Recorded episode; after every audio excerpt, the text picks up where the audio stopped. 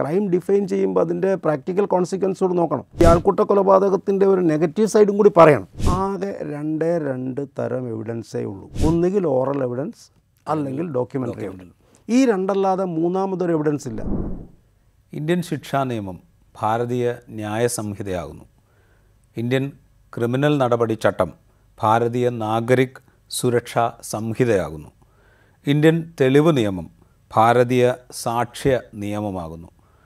ലോക്സഭാ സമ്മേളനത്തിൽ പാർലമെന്റ് സമ്മേളനത്തിൽ ആഭ്യന്തരമന്ത്രി അമിത്ഷാ ലോക്സഭയിൽ ഈ ഇന്ത്യയിൽ നിലനിൽക്കുന്ന മൂന്ന് നിയമങ്ങൾ മാറ്റിക്കൊണ്ട് പുതിയ നിയമനിർമ്മാണത്തിന് തുടക്കമിട്ടിട്ടുണ്ട്. ഈ മൂന്ന് നിയമങ്ങളും ഇന്ത്യൻ ശിക്ഷാ നിയമവും ക്രിമിനൽ പ്രൊസീജിയർ കോഡും ഇന്ത്യൻ എവിഡൻസ് ആക്ടും ഇന്ത്യൻ തെളിവ് നിയമവും ഇത് മൂന്നും ബ്രിട്ടീഷ് കാലത്തെ മൂലത്തിൽ നിന്ന് ഇപ്പോഴും ഇന്ത്യയിൽ നിലനിൽക്കുന്നതാണ്. അതിൽ ക്രിമിനൽ പ്രൊസീജിയർ കോഡ് മാത്രം ആയിരത്തി തൊള്ളായിരത്തി എഴുപത്തി മൂന്നിൽ ഭേദഗതി വരുത്തുകയും കൂടുതൽ കാര്യങ്ങൾ ചേർക്കുകയും ചെയ്തിരുന്നു. അപ്പോൾ ബ്രിട്ടീഷ് കാലത്ത് നിയമങ്ങൾ മാറ്റുകയും ഭാരതത്തിന്റെ ഇന്ത്യയുടേതായ സ്വന്തം നിയമം ഉണ്ടാക്കുകയും ചെയ്യുന്നു എന്ന അവകാശവാദമാണ് ആഭ്യന്തരമന്ത്രി ഈ നിയമങ്ങൾ അവതരിപ്പിച്ചത് പുതിയ ബില്ലുകൾ അവതരിപ്പിച്ചുകൊണ്ട് അവകാശപ്പെട്ടത്. കാലത്തിനനുസരിച്ചുള്ള പരിഷ്കാരമുണ്ട് എന്ന അവകാശവാദം ഈ ബില്ല് ബില്ലുകൾ അവതരിപ്പിക്കുമ്പോൾ ആഭ്യന്തരമന്ത്രി നടത്തുന്നുണ്ട്. ഈ പുതിയ മൂന്ന് ബില്ലുകളെക്കുറിച്ചും പല വിധത്തിലുള്ള വ്യാഖ്യാനങ്ങളും പല വിധത്തിലുള്ള വിമർശനങ്ങളും പല കോണുകളിൽ നിന്നായി ഉയർന്നു വരികയും ചെയ്യുന്നുണ്ട്. കാലങ്ങളായി പരിഷ്കരിക്കപ്പെടണം എന്ന ആവശ്യം നിലനിൽക്കുന്ന നിയമങ്ങൾ തന്നെയാണ് ഇത് എന്നത് മുൻനിർത്തിക്കൊണ്ടാണ് നമ്മൾ ഇന്ന് ഇൻസൈറ്റിൽ സംസാരിക്കുന്നത്. നമുക്കൊപ്പം ഇന്ന് ഇൻസൈറ്റിലുള്ളത് professor R K Biju Kozhikode law കോളേജിലെ പ്രൊഫസറാണ്. അദ്ദേഹം ദീർഘകാലമായി കോഴിക്കോട് ലോ കോളേജിൽ അധ്യാപകനാണ്. കാലിക്കറ്റ് യൂണിവേഴ്സിറ്റിയുടെ ലോ ഡിപ്പാർട്ട്മെന്റിന്റെ ഡീനായിരുന്നു ദീർഘകാലം പ്രൊഫസർ ആർ കെ ബിജു. സ്വാഗതം സാർ. നമ്മൾ ഈ പുതിയ ബില്ലുകൾ അവതരിപ്പിക്കപ്പെട്ടു. ബ്രിട്ടീഷ് കാലത്തെ നിയമങ്ങൾ മാറ്റുകയാണ്. കോളനിവൽക്കരണത്തിന്റെ അല്ലെങ്കിൽ കോളനി അധീ അധിനിവേശത്തിന്റെ ഒരു ഭാരം പേറുന്ന ഈ നിയമങ്ങൾ ഇനിയും ചുമക്കാൻ പറ്റില്ല എന്നുള്ള വാദങ്ങളുണ്ട്. ഈ നിയമങ്ങൾ നേരത്തെ തന്നെ പരിഷ്കരിക്കാനായിട്ടുള്ള ആവശ്യങ്ങൾ ഉയർന്നതാണ്. ഈ ഇന്ത്യൻ പീനൽ കോഡിലൊക്കെ പറയുന്ന വൺ ട്വന്റി ഫോർ എ എന്ന് പറയുന്ന സെഡീഷൻ സ്റ്റേ ചെയ്തുകൊണ്ട് മരവിപ്പിച്ചുകൊണ്ട് സുപ്രീം കോടതി തന്നെ പറഞ്ഞതാണ് ഇത് ബ്രിട്ടീഷ് കാലത്തുണ്ടാക്കിയതാണ്. ഇതൊന്നും ഇപ്പോൾ ആപ്ലിക്കബിൾ അല്ല. ഇതൊക്കെ പരിഷ്കരിക്കേണ്ട കാലമായി എന്നുള്ളത്. ഈ പുതിയ നിയമങ്ങളെ പുതിയ നിയമനിർമ്മാണത്തെ മൂന്ന് പ്രധാനപ്പെട്ട നിയമങ്ങൾ മാറുമ്പോൾ എങ്ങനെയാണ് ഒരു നിയമരംഗത്തെ വിദഗ്ധൻ എന്നുള്ള നിലയിൽ കാണുന്നത്? ഇതിന് മറുപടിയിലേക്ക് വരുന്നതിന് മുൻപ് ഇതിന്റെ ഒരു ചരിത്രപരമായിട്ടുള്ള ഒരു പശ്ചാത്തലം പരിശോധിക്കേണ്ടതുണ്ട്. ക്രിമിനൽ നിയമങ്ങളെ ഉടച്ചു വാർക്കുക എന്നതാണ് ഉദ്ദേശമെന്ന് ആഭ്യന്തരമന്ത്രി പാർലമെന്റിൽ സൂചിപ്പിച്ചിരുന്നു.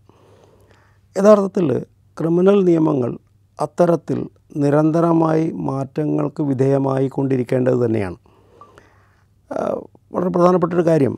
ബ്രിട്ടീഷുകാർ ഇന്ത്യയിൽ വരുന്ന കാലത്ത് ഇവിടെ ഉണ്ടായിരുന്ന ക്രിമിനൽ നിയമങ്ങൾ ഹിന്ദുക്കളെ സംബന്ധിച്ച് അവരുടെ നിയമവും മുസ്ലിങ്ങളെ സംബന്ധിച്ച് അത്തരത്തിലുള്ള ശരീരത്തുമായി ബന്ധപ്പെട്ടിട്ടുള്ള നിയമങ്ങളും മറ്റു മതങ്ങളെ സംബന്ധിച്ച് അവരുടെ നിയമങ്ങളും ഒക്കെയായിരുന്നു. അപ്പോൾ ഈ തരത്തിൽ അതുപോലെ തന്നെ എവിഡൻസിനെ സംബന്ധിച്ച് ഇതെങ്ങനെ തെളിയിക്കും എന്നതിനെ സംബന്ധിച്ച് മൂന്ന് പ്രധാനപ്പെട്ട നിയമങ്ങളാണ് ക്രിമിനൽ നീതി നിർവഹണത്തെ സംബന്ധിച്ച് നിലവിലുള്ളത്. അതിൽ എന്താണ് കുറ്റകൃത്യം എന്ന് നിർവചിക്കേണ്ടതുണ്ട്. ആ കുറ്റകൃത്യം ഡിറ്റക്റ്റ് ചെയ്ത് അതിനെ കണ്ടെത്തി ശിക്ഷിക്കുന്നതിന് ആവശ്യമായിട്ടുള്ള നടപടിക്രമങ്ങളെക്കുറിച്ച് ഒരു നിയമം ആവശ്യമുണ്ട്. ഇതെങ്ങനെ തെളിയിക്കും എന്നതിനെക്കുറിച്ചുള്ള മൂന്നാമത്തെ അങ്ങനെയാണ് മൂന്ന് നിയമങ്ങൾ ഇതിൽ വരുന്നത്. ഈ ബ്രിട്ടീഷുകാർ ഇന്ത്യയിൽ വരുമ്പോൾ നമ്മളുടെ നാട്ടിലുണ്ടായിരുന്ന തെളിവിന്റെ നിയമങ്ങൾ വളരെ വിചിത്രമാണ്. നമുക്കറിയാം തിളച്ച നെയ്യിൽ കൈമുക്കിക്കൊണ്ടും അതുപോലെ തന്നെ കോഴിയങ്കോ ആളങ്കോ നടത്തിക്കൊണ്ടുമൊക്കെയാണ്. നിങ്ങൾ പറയുന്നതാണ് ശരിയെങ്കിൽ നിങ്ങളുടെ കോഴി ജയിക്കും. ഇല്ലെങ്കിൽ എന്ന നിലയ്ക്കുള്ള വിശ്വാസങ്ങൾ. അപ്പോൾ ഇതിനെയൊക്കെ മാറ്റിമറിച്ചുകൊണ്ട് ജനറലി അക്സെപ്റ്റബിൾ അക്സെപ്റ്റഡ് ആയിട്ടുള്ള പുരോഗമ എന്താ പറയുക പരിഷ്കൃത രാജ്യങ്ങളിൽ സമൂഹങ്ങളിലുള്ള നിയമങ്ങളെ കൊണ്ടുവരികയാണ് ബ്രിട്ടീഷുകാർ ചെയ്തത്. അപ്പോൾ കാലത്തിനനുസരിച്ച് ടൈം സ്പേസ് ടൈം ഫ്രെയിമിൽ ഈ നിയമങ്ങൾ മാറിക്കൊണ്ടിരിക്കേണ്ടതുണ്ട്. ആ കാലത്തിനനുസരിച്ചുള്ള മാറ്റങ്ങൾ വേണം എന്നുള്ള കാര്യത്തിൽ. കാരണം ഇവിടെ മറ്റൊരു പ്രശ്നമുണ്ട്. ഒരു ഒരു ക്രൈം എന്ന് വെച്ചാൽ ഒരു ഒരു കുറ്റകൃത്യം ക്രിമിനൽ കുറ്റകൃത്യം എന്ന് പറഞ്ഞാൽ എന്താണെന്നുള്ള ചോദ്യമുണ്ട്. അത് നിർവചിക്കാൻ പാർലമെന്റിന് മാത്രമേ അധികാരമുള്ളൂ എന്നുള്ള ഒരു കാര്യം കൂടി ഈ കൂട്ടത്തിൽ നിർബന്ധമായിട്ട് ഓർത്തിരിക്കേണ്ടതുണ്ട്. കാരണം no new head of crime can be invented even by the court എന്നാണ്. കോടതിക്ക് പോലും അതിനുള്ള അധികാരമില്ല. അത് സമൂഹത്തിന്റെ ഇപ്പം ഞാനൊരു സിമ്പിൾ ഉദാഹരണം പറയാനാണെങ്കിൽ അക്കൗണ്ടിൽ പണമില്ലാതെ ചെക്ക് കൊടുത്തിട്ട് അത് മടങ്ങുകയാണെങ്കിൽ ആയിരത്തി തൊള്ളായിരത്തി എൺപത്തി എട്ടിന് ഈ നിയമം വരുന്നതിന്റെ തലേദിവസം വരെ അതൊരു സിവിൽ കുറ്റം മാത്രവും. ഈ നിയമം വന്നതിന്റെ പിറ്റേ ദിവസം തൊട്ട് നിങ്ങൾ ജയിലിൽ പോവുകയും ചെയ്യും. ഒരേ പ്രവൃത്തി തലേദിവസം ചെയ്താൽ സിവിൽ നടപടി മാത്രവും. ശേഷം വന്നാൽ ക്രിമിനൽ നടപടിയിലേക്ക് പോകുന്നതിന്റെ കാരണം ഇതിനിടയ്ക്ക് വെച്ച് പാർലമെന്റ് അതിനെ ഒരു കുറ്റകൃത്യമായി ഡിഫൈൻ ചെയ്തു എന്നുള്ളതാണ്.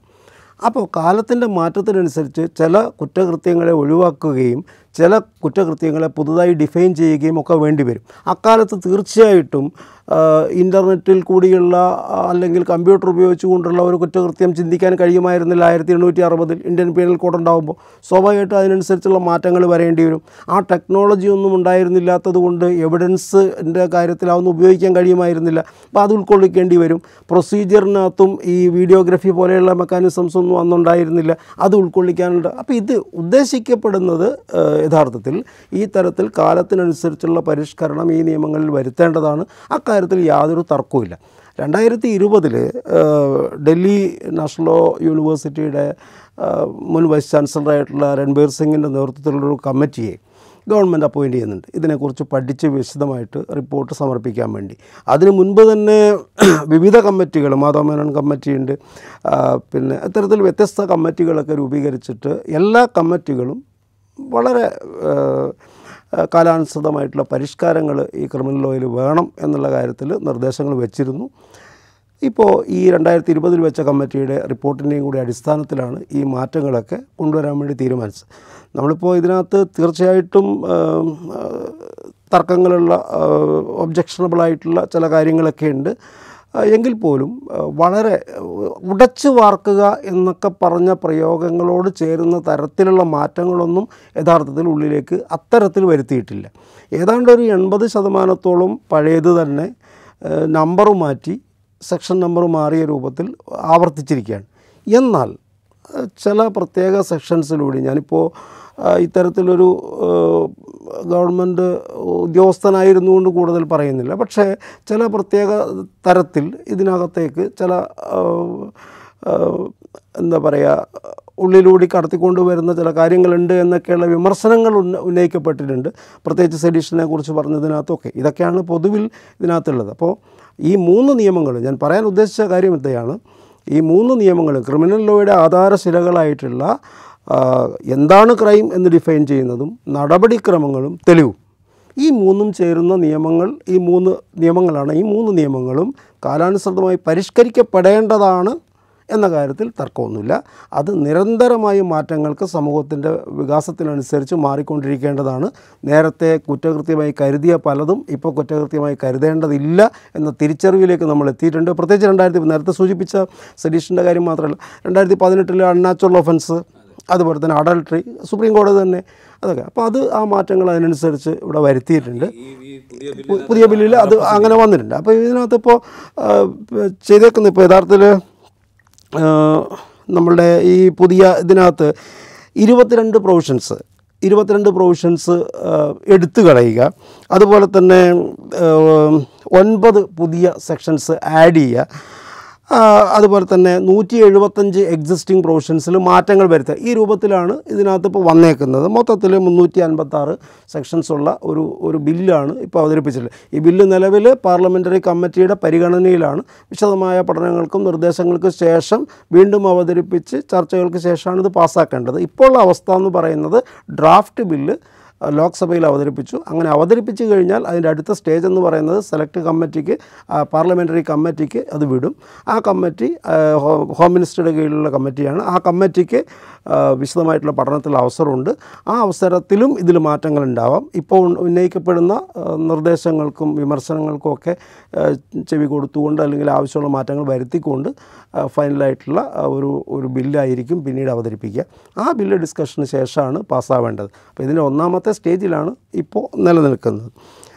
പറയുമ്പോൾ ഈ ബില്ലിന്റെ പ്രധാനപ്പെട്ട വിവരങ്ങളിലൂടെ നമ്മൾ കടന്നു പോകുമ്പോൾ ഏറ്റവും ഏറ്റവും ശ്രദ്ധേയമായി തോന്നിയൊരു കാര്യം. നമ്മൾ കുറേ കാലമായിട്ട് നമ്മൾ ഈ നീതിന്യായ സംവിധാനത്തിന്റെ പ്രവർത്തനത്തിലെ ഒരു കാലതാമസത്തെക്കുറിച്ച് അല്ലെങ്കിൽ നീതി നടപ്പാകുന്നതിലുണ്ടാകുന്ന കാലതാമസത്തെക്കുറിച്ച് ഒരുപാട് നമ്മൾ സംസാരിക്കാറുണ്ട്. ഒരുപാട് പല ന്യായാധിപന്മാർ തന്നെയും സുപ്രീം കോടതി തന്നെയും ഇടയ്ക്കൊക്കെ പറയാറുണ്ട് കേസുകൾ കെട്ടിക്കിടക്കുന്നതിനെ കുറിച്ചൊക്കെ ഇതിൽ ചില കാര്യങ്ങളിൽ ചില നിശ്ചയങ്ങൾ ഈ ബില്ലിൽ നിർദ്ദേശിച്ചിട്ടുണ്ട്. ഇത്ര നൂറ്റൻപത് ദിവസത്തിനുള്ളിൽ അന്വേഷണം പൂർത്തിയാക്കണം. തൊണ്ണൂറ് ദിവസത്തെ തൊണ്ണൂറ് ദിവസമാണ് പരമാവധി സമയം. തൊണ്ണൂറ് ദിവസം കൂടെ കോടതിക്ക് അനുവദിക്കാം.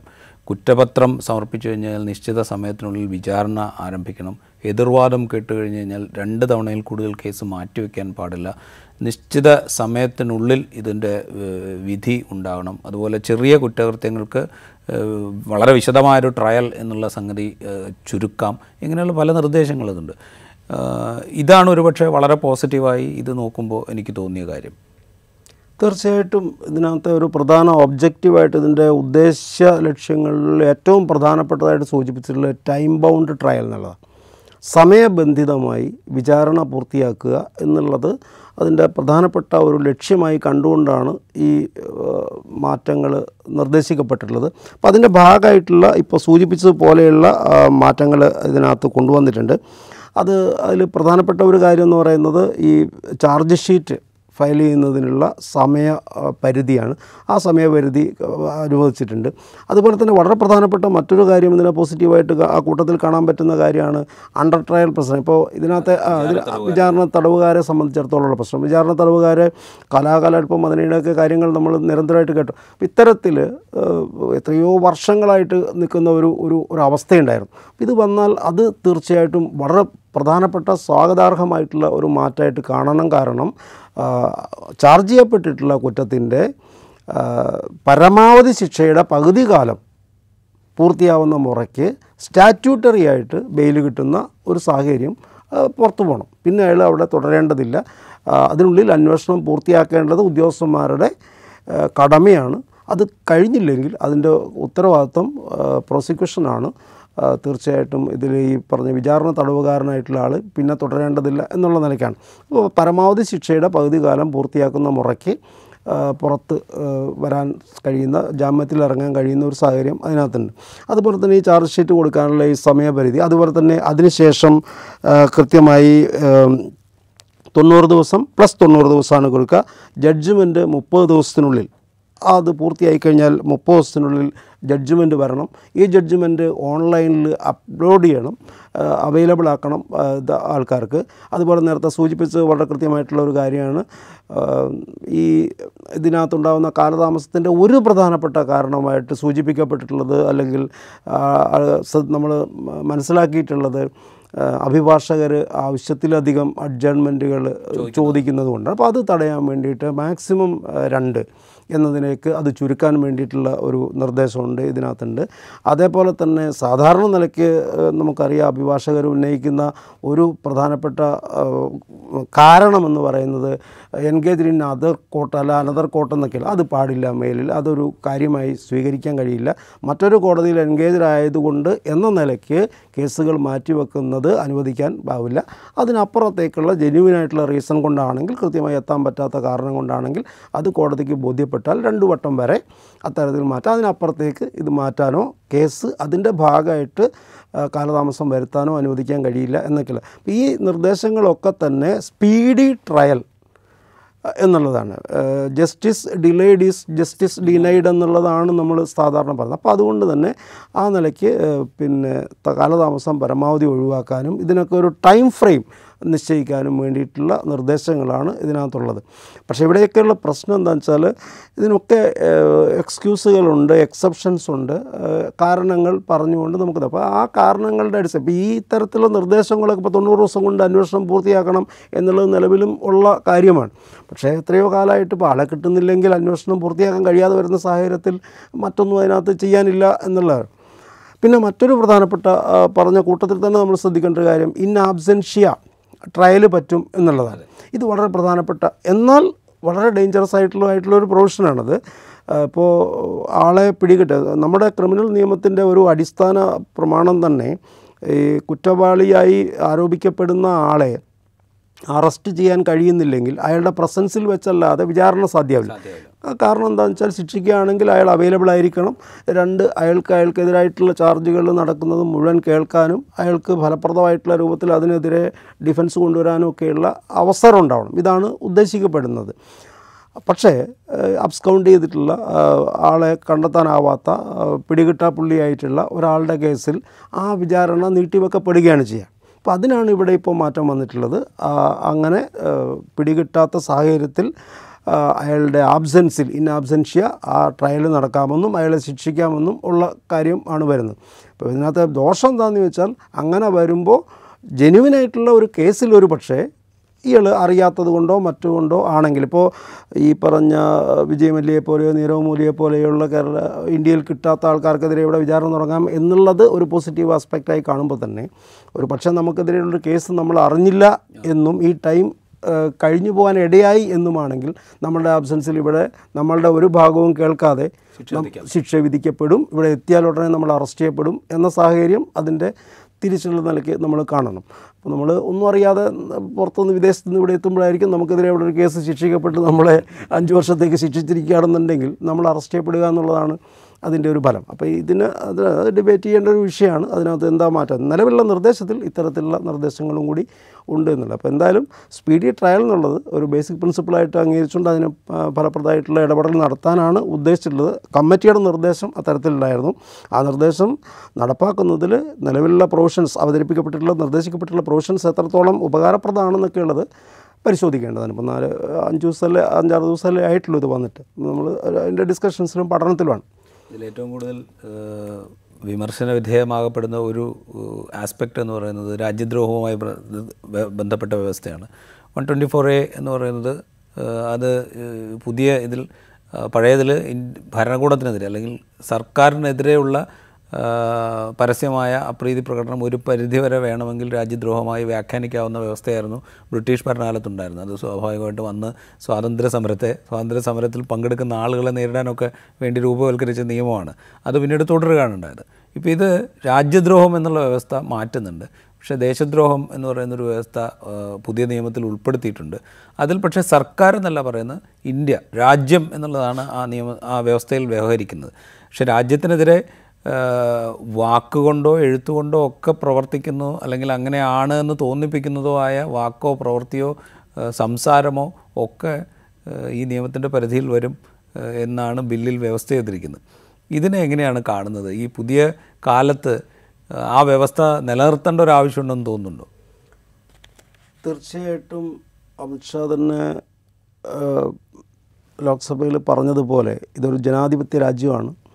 ഈ രാജ്യത്ത് സെഡിഷൻ പോലെയുള്ള ഒരു കുറ്റകൃത്യം നിർവചിക്കപ്പെടേണ്ടതില്ല. അതിന്റെ ആവശ്യമില്ല. അതൊരു കൊളോണിയൽ പാരമ്പര്യത്തിന്റെ ശേഷിപ്പാണ് എന്ന നിലയ്ക്ക് തന്നെയാണ് പറഞ്ഞത്. അത് ആ നിലയ്ക്ക് തന്നെയാണ് ഇപ്പോൾ രാജ്യദ്രോഹം എന്ന കുറ്റം ആ നിലയ്ക്ക്.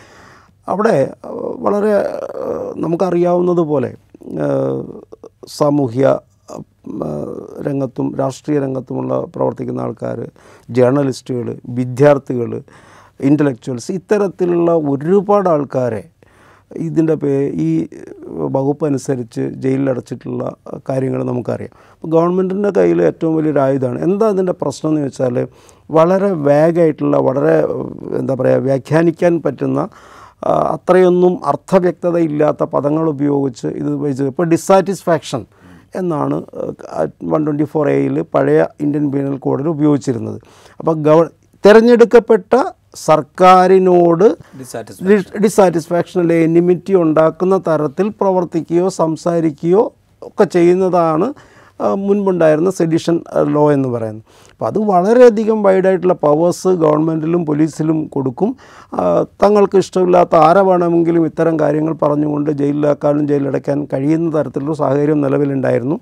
ഏറ്റവും അധികം വിമർശന വിധേയമായിട്ടുള്ളതാണ് നേരത്തെ സൂചിപ്പിച്ചതുപോലെ സുപ്രീം കോടതി തന്നെ അതിനെതിരായിട്ട് പറയുന്ന സാഹചര്യമൊക്കെ ഉണ്ടായിരുന്നു. എന്തായാലും ഇൻ പ്രിൻസിപ്പിൾ ഇത് വേണ്ടെന്ന് പറയുകയല്ലാതെ ഒരു പരിഷ്കൃത സമൂഹത്തിന് ജനാധിപത്യ രാജ്യത്തിന് മറ്റു മാർഗങ്ങളില്ല. അപ്പോൾ അത് ഒഴിവാക്കി. പക്ഷേ വളരെ കൃത്യമായി സൂചിപ്പിച്ചതുപോലെ ഇതിന്റെ നൂറ്റി അൻപതാം ക്ലോസ് പുതിയ നിയമം വന്നാൽ നൂറ്റി അൻപതാമത്തെ സെക്ഷനായിട്ട് വരാൻ പോകുന്നതിൽ അതിനേക്കാൾ ഗുരുതരമായിട്ടുള്ള തരത്തിലാണ്. ഞാനതിവിടെ അത്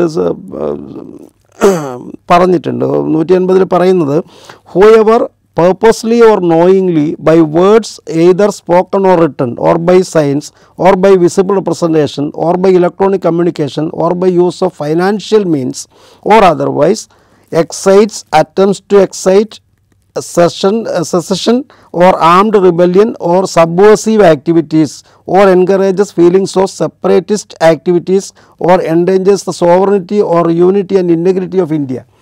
വളരെ വൈഡായി വൈഡായിട്ടുള്ള വാക്കുകൾ ഉപയോഗിച്ചുകൊണ്ട് ആ, പറഞ്ഞിട്ടുള്ളത് എന്താണ് സബേഴ്സീവ് ആക്ടിവിറ്റീസാണ് വിഘടനവാദപരമായിട്ടുള്ള പ്രവർത്തനങ്ങളിൽ ഏർപ്പെടുക അല്ലെങ്കിൽ ആംഡ് റിബല്യൻ എക്സൈറ്റ് ചെയ്യാൻ ആവശ്യമായിട്ടുള്ള തരത്തിൽ പ്രവർത്തിക്കുക. അതെങ്ങനെയൊക്കെയാണ് പറഞ്ഞിട്ടുള്ളത്? ഇലക്ട്രോണിക് കമ്മ്യൂണിക്കേഷനിലൂടെ ഉദാ മൊബൈൽ വാട്സാപ്പ് മറ്റു കാര്യങ്ങളൊക്കെ അതിൽ വരും. വിസിബിൾ റെപ്രസെന്റേഷൻ ഏത് തരത്തിലുള്ള visible representation spoken or written words അതുപോലെ തന്നെ ചിഹ്നങ്ങൾ. ചിഹ്നങ്ങൾ ബൈ ഫൈനാൻഷ്യൽ മീൻസ് സാമ്പത്തിക സഹായത്തിലൂടെ. അപ്പോൾ ഇങ്ങനെ ഏത് തരത്തിലായാലും unity and integrity of India അതിന് എതിരായ രൂപത്തിൽ പ്രവർത്തിച്ചു എന്ന്. ഇപ്പോൾ യൂണിറ്റി ആൻഡ് ഇന്റഗ്രിറ്റി ഓഫ് ഇന്ത്യക്കെതിരായി പ്രവർത്തിച്ചു എന്നുള്ള തരത്തിലേക്ക് കൊണ്ടുവരുന്നതാണെങ്കിൽ നേരത്തെ ഉണ്ടായിരുന്നതിന്റെ അതേ തരത്തിലുള്ള ശിക്ഷ ലൈഫ് ഇംപ്രസൺമെന്റ് കൊടുക്കാം എന്നുള്ള തരത്തിലാണ് ഇപ്പോൾ നിലനിൽക്കുന്നത്. ആ പണിഷ്മെന്റ് ഹാർഷായിട്ട് തന്നെ നിലനിൽക്കുകയാണ്. ഒപ്പം തന്നെ വൺ ട്വന്റി ഫോർ എയേക്കാൾ കുറച്ചുകൂടി വൈഡായിട്ടുള്ള ടെർമിനോളജിയാണ് ഇതിനകത്ത് ഉപയോഗിച്ചേക്കുന്നത് എന്നുള്ളത് കൊണ്ട് സെഡിഷൻ എന്ന വാക്ക് എടുത്തു കഴിഞ്ഞ് കളഞ്ഞു. രാജ്യദ്രോഹം എന്നൊരു കുറ്റം അന്താരാഷ്ട്ര തലത്തിൽ തന്നെ അതൊരു കുറ്റമാണ് എന്ന നിലയ്ക്ക് എല്ലാ ലീഗൽ സിസ്റ്റംസും അംഗീകരിച്ചിട്ടുണ്ടായിരുന്നു. അപ്പോൾ ആ പേരൊഴിവാക്കി സെഡിഷൻ ഇനി നമുക്ക് കുറ്റമല്ല എന്ന് പറയുമ്പോഴും ഇത്തരത്തിൽ പുതിയൊരു ക്ലോസ് ഒരു പുതിയ സെക്ഷൻ കൊണ്ടുവരുന്നതിലൂടെ പുതിയ കുപ്പിയിൽ പഴയ വീഞ്ഞ് പോലെ തന്നെയുള്ള ഒരു അവസ്ഥയിലാണ് കാര്യങ്ങളുള്ളതെന്നാണ് നമുക്ക് മനസ്സിലാവാൻ പറ്റുക. കാരണം ഇതൊക്കെ വ്യാഖ്യാനങ്ങളുടെ പ്രശ്നമാണ്. അപ്പോൾ അതുകൊണ്ട് ഇതിനകത്ത് ഏത് കാര്യങ്ങളും ഉൾക്കൊള്ളിക്കാൻ കഴിയും. ഓൾട്ടുഗദർ ഈ കാര്യങ്ങൾ അങ്ങനെ തന്നെ ഒഴിവാക്കി പോകലായിരുന്നു വേണ്ടിയിരുന്നത്. പ്രത്യേകിച്ചും ആഭ്യന്തരമന്ത്രി സൂചിപ്പിച്ചതുപോലെയുള്ള ആ സ്പിരിറ്റിൽ ആ വാക്കുകളെ ഉൾക്കൊള്ളുകയാണെങ്കിൽ ഈ ഇത്തരത്തിലുള്ള നിയമങ്ങൾ നിലനിർത്തേണ്ട ആവശ്യമില്ലെന്ന് തന്നെയാണ് തോന്നുന്നത്. കാരണം അത്രയധികം വിമർശന വിധേയമായിട്ടുള്ള നമ്മളുടെ കൺമുന്നിൽ വളരെയധികം ദുരുപയോഗം ചെയ്തിട്ടുള്ള നിയമങ്ങളായിരുന്നു നിലവിൽ അത്. അതിന് ഒന്ന് സെക്ഷൻ മാറ്റി അവതരിപ്പിച്ചത് കൊണ്ട് പ്രത്യേകിച്ച് ഫലമൊന്നും ഉണ്ടാവും എന്ന് ഇപ്പോൾ തോന്നുന്നില്ല പ്രിൻസിപ്പലിനെ പോലുള്ള ആളുകൾ ഇത് ചൂണ്ടിക്കാണിച്ചുകൊണ്ട് ഇതിന്റെ എന്താ പറയുക വ്യാഖ്യാന സാധ്യത ഇതിന്റെ വിശാലമായ പരിസരം ഇതൊക്കെ ചൂണ്ടിക്കാണിച്ചുകൊണ്ട് എതിരഭിപ്രായങ്ങളെ മുഴുവൻ വേണമെങ്കിൽ ഇല്ലാതാക്കാൻ പാകത്തിലാണ് ഇത് ഈ നിയമത്തിലെ ഈ വ്യവസ്ഥ ഉണ്ടാക്കിയെടുത്തിരിക്കുന്നത് ഈ ബില്ലിലെ ഈ വ്യവസ്ഥ ഉണ്ടാക്കിയെടുത്തിരിക്കുന്നതെന്ന് വിമർശിക്കുന്നുണ്ട്. അതെ അതെ. അപ്പോൾ അത്രയ്ക്ക് അധികം വലിയ തരത്തിലുള്ള അധികാരങ്ങൾ ഗവൺമെന്റിലേക്ക് കൊടുക്കുന്നതാണ് ക്രിമിനൽ നിയമമാണെന്നുള്ളതാണ് അപ്പോൾ ക്രിമിനൽ നിയമമായതുകൊണ്ട് തന്നെ നിങ്ങളുടെ ലൈഫും ലിബർട്ടിയും ഒക്കെയാണ് സ്റ്റേക്കിലുള്ളത്. അപ്പോൾ തീർച്ചയായിട്ടും നമുക്കറിയാവുന്ന പോലെ നമ്മുടെ മുമ്പിലെ എക്സ്പീരിയൻസുകൾ നമുക്ക് തെളിവാണ്. പറഞ്ഞു വന്നത് നിലവിലുണ്ടായിരുന്നതിൽ നിന്ന് അക്കാര്യത്തെ സംബന്ധിച്ച് എന്തെങ്കിലും മാറ്റം ഉണ്ടാവുന്ന ഒരു സാഹചര്യം പുതിയ ബില്ലുകൾ കൊണ്ട് ഉണ്ടായിട്ടുണ്ടെന്ന് വിചാരിക്കാൻ ഇപ്പോൾ കഴിയില്ല. മാത്രമല്ല അതിനേക്കാൾ കൂടുതലായിട്ടുള്ള അപകടം ഉണ്ടാക്കുമോ ഇല്ലയോ എന്നുള്ളത് ഇനി കാത്തിരുന്ന് കാത്തിരുന്ന് കാണേണ്ട കാര്യവുമാണെന്നാണ് തോന്നുന്നത്. ഇതുപോലെ ഇപ്പോൾ പുതിയ കാലത്തിനനുസരിച്ച് നിയമനിർമ്മാണങ്ങൾ കൊണ്ടുവരുമ്പോൾ ഇപ്പോൾ ആൾക്കൂട്ടക്കൊല അതിന് വധശിക്ഷ വ്യവസ്ഥ ചെയ്യുന്നുണ്ട്. പ്രായപൂർത്തിയാകാത്ത വ്യക്തിയെ ലൈംഗികമായി ചൂഷണം ചെയ്യുക കൂട്ടത്ത് കൂട്ടമായി ലൈംഗികമായി ചൂഷണം ചെയ്യുന്ന അല്ലെങ്കിൽ ഉപദ്രവിക്കുന്ന ഒരു കാര്യത്തിന് വധശിക്ഷ വ്യവസ്ഥ ചെയ്യുന്നുണ്ട്. അപ്പം ഇങ്ങനെ പുതിയ കാലത്തെ അഭിമുഖീകരിക്കാനും രാഷ്ട്രീയമായി വലിയ തോതിൽ എതിർപ്പ് വിളിച്ചു വരുത്തിയ ചില ആൾക്കൂട്ടക്കൊലകൾ പോലെയുള്ള ഏറ്റവും കൂടുതൽ ഞാൻ ഒരു തുടക്കം എന്നുള്ള നിലയ്ക്ക് മൂന്ന് തരത്തിൽ നമുക്കതിനെ മാറ്റങ്ങളെ ഒന്ന് പരിശോധിക്കാൻ പറ്റും. ഒന്ന് ഒഴിവാക്കപ്പെട്ട കുറ്റകൃത്യങ്ങൾ. രണ്ട് പുതുതായി ഉൾക്കൊള്ളിച്ചിട്ടുള്ള കുറ്റകൃത്യങ്ങൾ. മൂന്ന് ശിക്ഷകളെ സംബന്ധിച്ച് വരുത്തിയിട്ടുള്ള മാറ്റങ്ങൾ. ഈ മൂന്ന് ഞാൻ ജസ്റ്റ് അതിന്റെ ഒരു സൂചന എന്താണ് സംഭവിച്ചിട്ടുള്ളതെന്ന് പറയാം. ഒന്നിപ്പോൾ സംസാരിച്ച സെഡിഷൻ പേര് കൊണ്ട് ആ കുറ്റകൃത്യം ഒഴിവാക്കിയിട്ടുണ്ട്. എന്നാൽ പ്രധാനപ്പെട്ട രണ്ട് മാറ്റങ്ങൾ എന്ന് പറയുന്നത് ഈ അൺനാച്ചുറൽ ഒഫൻസ് എന്ന് പറയുന്നതും അഡൾട്ടറിയും സുപ്രീം കോടതി വിധിക്ക് അനുസൃതമായി അത് നിലവിൽ ഇനിമേലിൽ കുറ്റകൃത്യമല്ല. അതിനുള്ള പ്രൊവിഷൻസ് പുതിയ ബില്ലിലില്ല. അതുപോലെ തന്നെ വളരെ പ്രധാനപ്പെട്ട ഒരു മാറ്റമാണ് അറ്റംപ്റ്റ് ടു കമ്മിറ്റ് സൂയിസൈഡ് അതും അതും കോടതി ഇടപെട്ട കോടതി ഇടപെട്ടത് അപ്പോൾ അത് അതും നിലവിൽ ഇല്ല. എന്നാൽ ഒരു പബ്ലിക് ഓഫീസറെ ഒരു അയാളുടെ പബ്ലിക് ഡ്യൂട്ടി ചെയ്യുന്നതിൽ നിന്ന് തടയാനോ മറ്റോ ആണ് ആത്മഹത്യാ പ്രേരണ ഭീഷണിയെങ്കിൽ ശ്രമമെങ്കിൽ അത് കുറ്റകൃത്യമായിട്ട് പറയുന്നുണ്ട്. അതൊരു സ്പെഷ്യൽ കേസാണ് ജനറലി ആത്മഹത്യാ കുറ്റം എന്ന് പറയുന്ന മെന്റൽ ഹെൽത്ത് ആക്ട് ലൈനനുസരിച്ചുള്ള മാറ്റം വന്നിട്ടുണ്ട്. അപ്പോൾ അതനുസരിച്ച് ആത്മഹത്യ ചെയ്യാൻ തുനിയുന്ന ഒരാൾ സിവിയർ മെന്റൽ പ്രഷറിലാണ് എന്ന് ഒരു പ്രിസംഷൻ എടുത്തുകൊണ്ട് പോകാനാണ് ഇപ്പോൾ നിയമം തീരുമാനിച്ചിട്ടുള്ളത്. അപ്പം അതുകൊണ്ട് എന്തോ കടുത്ത മാനസിക ആഘാതത്തിൽ അല്ലെങ്കിൽ പ്രഷറിലായിരിക്കുന്ന സമയത്ത് മാത്രമേ ഒരാൾ ഇത്തരം തീരുമാനം എടുക്കുന്നുള്ളൂ അതുകൊണ്ട് ബോധപൂർവം അയാൾ ചെയ്യുന്നതല്ല. അയാളുടെ ആ സാഹചര്യത്തെ മാനസിക സാഹചര്യം എന്നുള്ള നിലയ്ക്ക് അപ്പോൾ അത് ഒഴിവാക്കിയിട്ടുണ്ട്. അപ്പോൾ ഇത്തരത്തിലുള്ള ഒഫൻസുകളൊക്കെ ഒഴിവാക്കും. എന്നാൽ പുതുതായിട്ട് വളരെ പ്രധാനപ്പെട്ട ചില ഒഫൻസുകൾ ടെററിസം എന്ന വാക്ക് നമ്മളുടെ പഴയ ആക്റ്റിൽ ഡിഫൈൻ ചെയ്തിട്ടില്ല. അപ്പോൾ അതിവിടെ ഡിഫൈൻ ചെയ്തിട്ടുണ്ട്. ഓർഗനൈസ്ഡ് ക്രൈംസ് ഓർഗനൈസ്ഡ് ക്രൈംസ് ഇന്റർനാഷണലായിട്ട് വളരെ അസംഘടിത കുറ്റകൃത്യങ്ങൾ. അത് അത് പുതുതായി ഡിഫൈൻ ചെയ്തിട്ടുണ്ട്. നമ്മൾ നേരത്തെ പറഞ്ഞ നൂറ്റി അൻപതിൽ സെഡിഷന് പകരമായിട്ടുള്ള കുറ്റകൃത്യത്തെ പുതുതായിട്ട് കൊണ്ടുവന്നിട്ടുണ്ട്. മോബ് ലിഞ്ചിങ് ഇപ്പോൾ സൂചിപ്പിച്ച മോബ് ലിഞ്ചിങ് അത് ആൾക്കൂട്ട കൊലപാതകങ്ങൾ ആൾക്കൂട്ട കൊലപാതകങ്ങൾ ഒരു പരിധിവരെ ഈ ആൾക്കൂട്ട കൊലപാതകത്തിന്റെ ഒരു നെഗറ്റീവ് സൈഡും കൂടി പറയണം. വധശിക്ഷയാണ്. വധശിക്ഷ വരെയാണ് ഇതിന് കൊടുക്കാവുന്നത്. ഏഴ് വർഷം മുതൽ വധശിക്ഷ വരെ വധശിക്ഷ വരെയാണ് കൊടുക്കുന്നത് ഇതിനകത്തുള്ള അപകടം എന്താ വെച്ചാൽ ഈ മോബിന്റെ പാർട്ടായിരിക്കുന്നവരെല്ലാം ഈ കുറ്റകൃത്യം ഇതിപ്പോൾ നമ്മൾ ക്രൈം ഡിഫൈൻ ചെയ്യുമ്പോൾ അതിന്റെ പ്രാക്ടിക്കൽ കോൺസിക്വൻസോട് നോക്കണം. ആ മോബിനകത്ത് നിങ്ങൾ പെട്ടുപോയെങ്കിൽ നിങ്ങളും തുല്യ കുറ്റത്തിനാണ് ഉത്തരവാദിയാവുന്നത്. അൻപത് അത് അൻപത് പേരെയൊക്കെ ഒരുമിച്ച് തൂക്കിക്കൊല്ലുന്ന ആലോചിച്ച് നോക്കും. ഇത് എത്രത്തോളം പ്രാക്ടിക്കബിൾ ആവും എന്നുള്ളത് ആലോചിക്കണം. ഇതിനകത്ത് ഈ കുറ്റം ചെയ്യുന്നത് ഇപ്പം നമ്മളിപ്പോൾ വീഡിയോയൊക്കെ നമ്മൾ വാട്സാപ്പ് വഴിയൊക്കെ കാണുന്നുണ്ടല്ലോ. വളരെ ക്രൂരമായ രൂപത്തിൽ ആൾക്കൂട്ടം ആക്രമിക്കുന്നതൊക്കെ നമ്മൾ കാണുന്നുണ്ട്. അപ്പോൾ കുറേ പേര് ഈ ഫോട്ടോ വീഡിയോ എടുത്ത് നിൽക്കുകയാണ് ആ കൂട്ടത്തിൽ നിൽക്കുകയാണ് അപ്പോൾ ഇവരെല്ലാം യഥാർത്ഥത്തിൽ ഇനി അങ്ങോട്ടേക്കുള്ള ഒരു വിചാരണ സമയത്ത് ഈ മോബിന്റെ ഭാഗമായിട്ട് കാണുകയും ശിക്ഷിക്കപ്പെടുകയും വരികയാണെങ്കിൽ ഇവരെല്ലാം തൂക്കിക്കൊല്ലുക എന്നൊക്കെ പറയുന്ന ബുദ്ധിമുട്ടുകളിലേക്ക് അപ്പോൾ ആ ഒരു മോബിനകത്ത് മെമ്പർഷിപ്പ് വരിക എന്നുള്ള അഞ്ചോ അതിലധികമോ ഉള്ള കൂട്ടത്തിനെയാണ് മോബെന്ന് ഉദ്ദേശിക്കുന്നത്. അപ്പോൾ അതൊക്കെ എത്രത്തോളം എവിഡൻസിന്റെ ഒരു സ്റ്റേജിലേക്ക് വരുമ്പോൾ എത്രത്തോളം തെളിയിക്കാനാവും ഇത്രത്തോളം പേർക്കെതിരെ ഇതെങ്ങനെ എങ്കിലും ഉദ്ദേശശുദ്ധിയുടെ അടിസ്ഥാനത്തിൽ പുതിയൊരു ഒഫൻസ് ഡിഫൈൻ ചെയ്തു മോബ് ലിഞ്ചിങ് വന്നിട്ടുണ്ട്. അതുപോലെ തന്നെ വളരെ പ്രധാനപ്പെട്ട മറ്റൊരു ഒഫൻസ് കൊണ്ടെന്നാണ് എല്ലാവരും വാർത്തകളിലൊക്കെ പ്രത്യേകിച്ച് ശ്രദ്ധിച്ചിട്ടുണ്ടാവും. ഈ sexual intercourse by deceitful means എന്ന് പറയുന്നത് വിവാഹ വാഗ്ദാനം കൊടുത്തുകൊണ്ട് സെക്ഷൻ നേരത്തെ അത് ഉഭയസമ്മത പ്രകാരമുള്ള സെക്ഷൽ ഇന്റർകോഴ്സ് എന്നുള്ള നിലയ്ക്ക് അത് റേപ്പ് ആവുമായിരുന്നില്ല. റേപ്പ് ആവാത്തതുകൊണ്ട് തന്നെ അതിനകത്ത് കുറ്റകൃത്യം കാണാൻ കഴിയുമായിരുന്നില്ലാത്തൊരു പ്രശ്നമുണ്ട്. പക്ഷേ കോടതികൾ മറ്റു പല സെക്ഷൻസിലും അതിനെ ഉൾക്കൊള്ളിച്ചുകൊണ്ട് ശിക്ഷിക്കാൻ ശ്രമിക്കുന്ന ഒരു സാഹചര്യമുണ്ട്. അപ്പോൾ ഇപ്പോൾ കൃത്യമായിട്ട് അതൊരു ഒരു കുറ്റകൃത്യമായി തന്നെ ഡിഫൈൻ ചെയ്തിട്ടുണ്ട് എന്നുള്ളതാണ് ഫാൾസ് പ്രോമിസ് ടു മാരി അല്ലെങ്കിൽ മറ്റു തരത്തിലുള്ള കാര്യങ്ങളൊക്കെ. അതുപോലെ തന്നെ സ്നാച്ചിങ് പുതുതായിട്ട് ഉൾക്കൊള്ളിച്ചിട്ടുള്ള ഒരു ഒഫൻസാണ് അതുപോലെ തന്നെ കുട്ടികളുമായി ബന്ധപ്പെട്ട ഒഫൻസുകൾ ഉദാഹരണത്തിന് കുട്ടികളെ ഉപേക്ഷിക്കുക കുട്ടികളുടെ ട്രാഫിക്കിംഗ് ഇത്തരം കാര്യങ്ങളൊക്കെ ഈ ഇതൊക്കെയാണ് പുതുതായിട്ട് ഉൾക്കൊള്ളിച്ചിട്ടുള്ളത്. അടുത്തൊരു മാറ്റം ഒരു ഒരു തിയറട്ടിക്കലായിട്ട് സംസാരിക്കേണ്ട ഒരു മാറ്റം എന്ന് പറയുന്നത് പണിഷ്മെന്റുകൾ കൂടുതൽ ഹാർഷാക്കി മാറ്റുക എന്നുള്ളതാണ്. ഡിബേറ്റബിളാണ് ആ കാര്യം. പണിഷ്മെന്റ് കൂടുതൽ കൂടുതൽ ഹാർഷാക്കി മാറ്റിയത് കൊണ്ട് കുറ്റകൃത്യം കുറയുമോ എന്നുള്ള ചോദ്യം ഒരു ഡിബേറ്റ് ചെയ്യപ്പെടേണ്ടതാണ്. എങ്കിലും ഇവിടെ കൂടുതൽ ഹാർഷാക്കുന്ന നിർദ്ദേശമാണ് ഇപ്പോൾ ഇതിനകത്തുള്ളത്.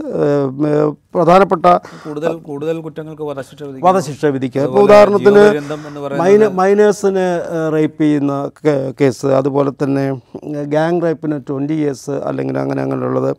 ഇപ്പോൾ ഹിറ്റ് ആൻഡ് റൺ കേസുകളിൽ തന്നെ നമ്മളിപ്പോൾ രണ്ട് വർഷം ആണ് ഈ റാഷ നെഗ്ലിജൻ ഡ്രൈവിങ്ങിന് അത് പത്ത് വർഷം വരെ ആക്കിക്കൊണ്ട് അതിനെ നോൺ ബെയിലബിൾ ഒഫൻസാക്കി മാറ്റുന്ന തരത്തിലേക്കുള്ള നിർദ്ദേശം. അതുപോലെ തന്നെ. ഇതൊക്കെയാണ് അതെ. എന്നാൽ ശ്രദ്ധിക്കേണ്ട നല്ലൊരു മാറ്റം കമ്മ്യൂണിറ്റി സർവീസ് ഒരു പണിഷ്മെന്റിന്റെ ഭാഗമായി നേരത്തെ അങ്ങനെ ഒരു പണിഷ്മെന്റ് ഉണ്ടായിരുന്നു. നമുക്ക് അഞ്ച് പണിഷ്മെന്റുകളാണ് ഉണ്ടായിരുന്നത്. ആ അഞ്ച് പണിഷ്മെന്റുകളുടെ കൂട്ടത്തിൽ കമ്മ്യൂണിറ്റി സർവീസ് ഇപ്പോൾ ഒരു പണിഷ്മെന്റ് ആക്കുകയും പെറ്റി ഒഫൻസസിനെ സംബന്ധിച്ചിടത്തോളം പ്രത്യേകിച്ച് ഡിഫാമേഷനൊക്കെ രണ്ട് വർഷം തടവ് അതിനകത്ത് കമ്മ്യൂണിറ്റി സർവീസും കൂടി പറഞ്ഞുകൊണ്ട് ഉള്ള രൂപത്തിൽ പെറ്റി ഒഫൻസസിന്റെ കാര്യത്തിൽ കമ്മ്യൂണിറ്റി സർവീസ് കൊണ്ടുവരാമെന്നുള്ളത് ഈ പെറ്റി ഒഫൻസ് പറഞ്ഞപ്പോൾ നേരത്തെ സൂചിപ്പിച്ചതുപോലെ അതിന് സമ്മറി ട്രയലാണ് നിർദ്ദേശിച്ചിട്ടുള്ളത് നിർബന്ധം. എന്ന് വെച്ചാൽ സമ്മറി ട്രയൽ നേരത്തെ കോടതിയുടെ ഡിസ്ക്രിപ്ഷനിലായിരുന്നു.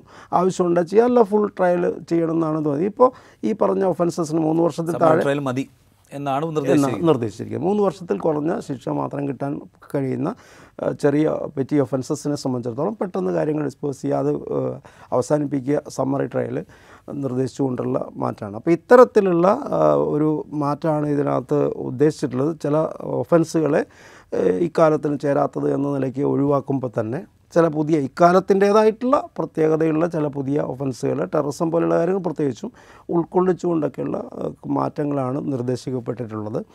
പണിഷ്മെന്റ് കൂടുതൽ ഹാർഷാക്കിക്കൊണ്ടുള്ള ഒരു നിർദ്ദേശമാണ് മിക്ക സെക്ഷനിലും കൂടുതൽ ഇതാക്കിയിട്ടുണ്ട്. ഇതാണിപ്പോൾ അതിനകത്തുള്ള മാറ്റം. നമ്മൾ ഈ അവസാനമായി തെളിവുകളിലേക്ക് കൂടെ വന്നു കഴിഞ്ഞാൽ ഇലക്ട്രോണിക് ഇത് എവിഡൻസസ് അത് അക്സെപ്റ്റബിൾ ഇലക്ട്രോണിക് എവിഡൻസിനെ സംബന്ധിച്ചിടത്തോളം ഈ ഇലക്ട്രോണിക് എവിഡൻസ് ഏത് തരത്തിൽ നമ്മുടെ എവിഡൻസ് എന്ന് പറയുന്നത് ഇന്ത്യയിലെ എവിഡൻസ് ലോയെ സംബന്ധിച്ചിടത്തോളം ആകെ രണ്ടേ രണ്ട് തരം എവിഡൻസേ ഉള്ളൂ. രണ്ട് എവിഡൻസേ ഉള്ളൂ. ഒന്നുകിൽ ഓറൽ എവിഡൻസ് അല്ലെങ്കിൽ ഡോക്യുമെന്ററി എവിഡൻസ് ഈ രണ്ടല്ലാതെ മൂന്നാമതൊരു എവിഡൻസ് ഇല്ല. അപ്പോൾ വേണമെങ്കിൽ നിങ്ങൾക്ക് ചോദിക്കാം സ്ഥലത്ത് നിന്ന് കിട്ടിയ കത്തി അല്ലെങ്കിൽ രക്തം പുരണ്ട ഡ്രസ്സ് തുണി ഇതെന്താ? ഇത് ഓറലാണോ ഡോക്യുമെന്ററി ആണോ? ഏതെങ്കിലും ഒന്നായേ പറ്റൂ. കാരണം ഡോക്യുമെന്റൽ എവിഡൻസ് ആയിട്ടാണ് നിർബന്ധമില്ല. എന്താ പ്രശ്നം എന്ന് വെച്ചാൽ ഈ കത്തിക്ക് കത്തി എന്ന നിലയ്ക്ക് എവിഡൻഷ്യറി വാല്യൂ ഇല്ല. കത്തി കത്തി എന്നത് എവിഡൻസ് അല്ല. മറിച്ച് ഈ കത്തിയാണ് എവിഡൻസ് ഈ കത്തിയാണ് എവിഡൻസ് എന്താ ഈ കത്തിയുടെ പ്രത്യേകത? ഈ കത്തി കൊണ്ടാണ് കുത്തിയത്. എന്ന് ഈ കത്തി പറയില്ലല്ലോ. എന്നാരാ പറയുക ആരെങ്കിലും പറയണം. അതൊരു പക്ഷേ ഒരു ലാബ് റിപ്പോർട്ടിന്റെ പേരിലായിരിക്കും ഈ ബ്ലഡും ആ ബ്ലഡും ഒന്നാണെന്ന് തെളിയിച്ചതുകൊണ്ടാണ് ഇതിന് ഞാൻ പറഞ്ഞത്. ഈ പറഞ്ഞ പർട്ടിക്കുലർ പീസ് മെറ്റീരിയലിന് ഇവിടെ എവിഡൻഷറി വാല്യൂ വരുന്നത് അത് ഏതെങ്കിലും ഒരു ഓറൽ ഓറലോ ചേർന്ന് വെക്കും മാത്രമാണ് അതുകൊണ്ടാണ് മെറ്റീരിയൽ ഒബ്ജക്റ്റ് എന്നുള്ള നിലയ്ക്ക് ഇതിനെ എടുക്കുന്നത്. അപ്പോൾ അങ്ങനെ വരുമ്പോൾ ഈ പറഞ്ഞ പിന്നെ ഇലക്ട്രോണിക് ആയിട്ടുള്ള കമ്മ്യൂണിക്കേഷൻസും ഇലക്ട്രോണിക് ആയിട്ടുള്ള എവിഡൻസും എങ്ങനെ സ്വീകരിക്കണം? അതിന് ഡോക്യുമെന്ററി എവിഡൻസ് ആയിട്ട് ഇപ്പോൾ ഇതിൽ തീരുമാനിച്ചേക്കാം. അപ്പോൾ അത് ഡോക്യുമെന്ററി എവിഡൻസിന്റെ പരിധിയിൽ ഈ ഇലക്ട്രോണിക് ആയിട്ടുള്ള ഡോക്യുമെൻസും സ്വീകരിക്കാം എന്ന് ജനറലായിട്ട് അതാത് സ്ഥലത്ത് എവിഡൻസ് ആക്ടിൽ ഭേദഗതികൾ വരുത്തിക്കൊണ്ട് നേരത്തെ ഉണ്ടായിരുന്നതിന് പകരം അത് പൂർണമായിട്ടും ഈ ഡോക്യുമെന്ററി എവിഡൻസിനകത്ത് ഡിഫൈൻ ചെയ്തുകൊണ്ട് ഈ ഡോക്യുമെന്ററി എവിഡൻസിന്റെ ഭാഗമായിട്ട് ഇലക്ട്രോണിക് എവിഡൻസിനെ ഉൾക്കൊള്ളിക്കുന്നതിലൂടെ ആ പ്രത്യേകമായിട്ട് അതാത് സമയത്ത് കൊണ്ടുവന്ന മാറ്റങ്ങൾക്ക് പകരം ജനറലായിട്ട് ആ തിയറിയിൽ മാറ്റം വരുത്തുക എന്നുള്ളതാണ്. യഥാർത്ഥത്തിൽ എവിഡൻസ് ആക്ടിനെ സംബന്ധിച്ചിടത്തോളം ആ മാറ്റമാണ് പ്രധാനമായിട്ടുള്ളൂ ബാക്കി ഏതാണ്ട് അങ്ങനെ തന്നെ തുടരുകയാണ്. അതിനകത്ത് കാര്യമായിട്ടുള്ള മറ്റ് ചില സെക്ഷൻസിലൊക്കെ അങ്ങോട്ടും ഇങ്ങോട്ടും മാറ്റങ്ങൾ വരുത്തിയിട്ടുണ്ട്. ചില സെക്ഷൻസ് മിക്സ് ചെയ്തിട്ടുണ്ട്. അത് നമ്മൾ കാലാകാലമായിട്ട് നോട്ട് ചെയ്തിരുന്ന ചില തകരാറുകളാണ്. അത് ലീഗലാണ് പ്രശ്നം. സാധാരണ ജനങ്ങളെ സംബന്ധിച്ച് അങ്ങനെ പ്രശ്നമുള്ള കാര്യമല്ല. അത് ലീഗലായിട്ട് ചില സെക്ഷൻസിന്റെ വേർഡിങ്സിലൊക്കെ വ്യാഖ്യാനങ്ങളെ സംബന്ധിച്ചിടത്തോളം കോടതികൾ പോയിന്റ് ഔട്ട് ചെയ്തിട്ടുള്ള ചില തകരാറുകളുണ്ടായിരുന്നു. അതൊക്കെ പരിഹരിക്കാൻ വേണ്ടിയിട്ടുള്ള നിർദ്ദേശങ്ങൾ കാലാകാലമായിട്ട് ലോ കമ്മീഷൻ അടക്കമുള്ള ബോഡികൾ വെച്ചിട്ടുള്ളതാണ്. അതെല്ലാം ഇപ്പോൾ ഇൻകോർപ്പറേറ്റ് ചെയ്തു എന്നുള്ളതാണ് മാറ്റം. ജനങ്ങളെ നേരിട്ട് ബാധിക്കുന്ന തരത്തിലേക്കുള്ള എവിഡൻസ് ആക്ടിനെ സംബന്ധിച്ചുള്ള മാറ്റം എന്ന് പറയുന്നത് ഈ ഇലക്ട്രോണിക് എവിഡൻസ് ഇലക്ട്രോണിക് എവിഡൻസ് എന്ന് നമ്മൾ ജനറലി പറയുമ്പോൾ ഇപ്പോൾ ഞാനൊരു മെയിലിലൊരു സന്ദേശം അയക്കുന്നത്. അല്ലെങ്കിൽ ഞാൻ വാട്സപ്പിൽ ഒരു സന്ദേശം അയക്കുന്നത് അല്ലെങ്കിൽ ഞാനൊരു എസ് എം എസ് അയക്കുന്നത് അല്ലെങ്കിൽ ഞാൻ എന്റെ സോഷ്യൽ മീഡിയ ചാറ്റ് ബോക്സിലൂടെ സംസാരിക്കുന്നത് എന്ന് തുടങ്ങി എന്തും ഏതും ഏതും വരാം ഏതും വരാം. ഇതിന്റെ ഒരു അപകടം മറ്റൊന്നാണ്. യഥാർത്ഥത്തിൽ ആ അപകടം ഇരിക്കുന്നത് ഈ സാക്ഷ്യ ബില്ലിനകത്തല്ല. അതുള്ളത് B N S S bill നമ്മുടെ സി ആർ പി സിക്ക് റീപ്ലേസ് ചെയ്ത് പകരമായിട്ട് വരുന്ന ബില്ലിനകത്ത്. എന്താ കാര്യം എന്ന് വെച്ചാൽ അതിന്റെ ഭാഗമായിട്ട് നിങ്ങളുടെ ഏത് ഇലക്ട്രോണിക് ഡിവൈസും പോലീസിന് പരിശോധിക്കാനും സീസ് ചെയ്യാനും ഉള്ള അവകാശം വരികയാണ്. അപ്പോൾ പോലീസ് വന്ന് ഈ സാധനം എടുത്തുകൊണ്ട് പോയാൽ ഇപ്പോൾ ഐ ടി ആക്ട് പ്രകാരം നിങ്ങൾക്ക് ലഭിക്കേണ്ട പല കാര്യങ്ങളും ഇല്ലാതെ തന്നെ. ഇപ്പോൾ നിങ്ങളുടെ ഒരു മൊബൈൽ എന്റെ ഈ മൊബൈലിൽ എന്റെ അനുവാദം ഇല്ലാതെ എടുത്താൽ നിങ്ങൾ കുറ്റകൃത്യമാണ് ചെയ്തുകൊണ്ടിരിക്കുന്നത് എന്ന നിലയ്ക്കാണ് ഉള്ളത്. അപ്പോൾ അതിന് പകരം പോലീസിന് ഏത് സാധനവും സ്ഥലത്ത് നിന്ന് എടുക്കുന്ന പോലെ സീസ് ചെയ്തുകൊണ്ട് പോവാം എന്നുള്ള നിലയ്ക്കല്ല. പക്ഷേ അതിനൊരു പരിഹാരം എന്ന നിലയ്ക്ക് വരാൻ പറ്റുന്നൊരു കാര്യം ഇൻവെസ്റ്റിഗേഷന്റെ എല്ലാ പ്രോസ സ്റ്റേജസും കഴിയുന്നിടത്തോളം വീഡിയോഗ്രാഫിലായിരിക്കും ചെയ്യണം. ചെയ്യണം എന്ന നിർദ്ദേശമുണ്ട്. ഇതൊക്കെ ഇവിടെ നേരത്തെ ആദ്യം തുടക്കത്തിൽ സൂചിപ്പിച്ച ഏറ്റവും ശരിയായിട്ടുള്ള കാര്യം. ഇപ്പോൾ ഫോറൻസിക് പിന്നെ ലാബുകൾക്കും ഫോറൻസിക് വിദഗ്ധർക്കും ഇതിൽ കൊടുത്തേക്കുന്ന പ്രാധാന്യമാണ് മറ്റൊരു പ്രധാനപ്പെട്ട ആഭ്യന്തരമന്ത്രി വളരെ ഊന്നി സൂചിപ്പിച്ച ഒരു പ്രധാനപ്പെട്ട കാര്യം അതാണ്. ഫോറൻസിക് അപ്പോൾ ജില്ലയിൽ മൂന്ന് മൊബൈൽ ഫോറൻസിക് ലാബുകൾ യൂണിറ്റുകൾ വേണം എന്നൊക്കെ. ഇതൊക്കെ എവിടെയാണുള്ളത്? അപ്പോൾ അതില്ലെങ്കിൽ അടുത്ത സംസ്ഥാനത്ത് കൊണ്ടുവരാം. നിങ്ങൾ ആലോചിക്കേണ്ടത് ഏഴ് വർഷത്തിലധികം പിന്നെ ശിക്ഷ കിട്ടാവുന്ന ഒരു കുറ്റകൃത്യത്തിന് ഇത് നിർബന്ധമാണ്. ഏഴ് വർഷത്തിലധികം കുറ്റകൃത്താവുന്ന ക- ശിക്ഷ കിട്ടാവുന്ന ഗൗരവമായിട്ടുള്ളൊരു കുറ്റകൃത്യത്തെ സംബന്ധിച്ച് ഇത് നീണ്ടുപോകാനാണ് ഇടയാവുക.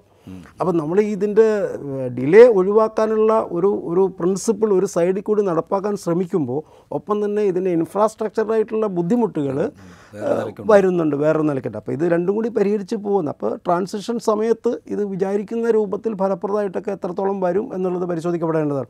അതുപോലെ തന്നെ സീറോ എഫ് ഐ ആർ എന്ന് സീറോ എഫ് ഐ വളരെ പ്രധാനപ്പെട്ട വളരെ പ്രധാനപ്പെട്ട അല്ല ഞാനൊരു കാര്യം ചോദിച്ചിട്ട്. ഇപ്പോൾ ഈ സീറോ എഫ് ഐ ആർ എന്ന് പറഞ്ഞാൽ ഒറ്റ നോട്ടത്തിൽ നമുക്കിത് വളരെ സ്വാഗതാർഹമാണ് എന്ന് തോന്നുന്നു. ഇപ്പോൾ ഒരു ക്രൈം എനിക്ക് റിപ്പോർട്ട് ചെയ്യണം.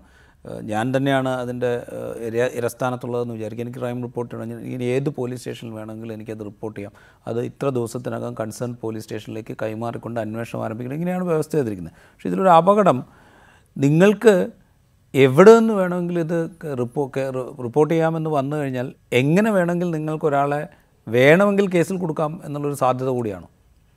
അല്ല അത് അങ്ങനെ കാണണമെന്നില്ല ഇപ്പോൾ നമ്മൾ തന്നെ ഒരുപാട് വാർത്തകളിലൊക്കെ കണ്ടിട്ടുണ്ടല്ലോ.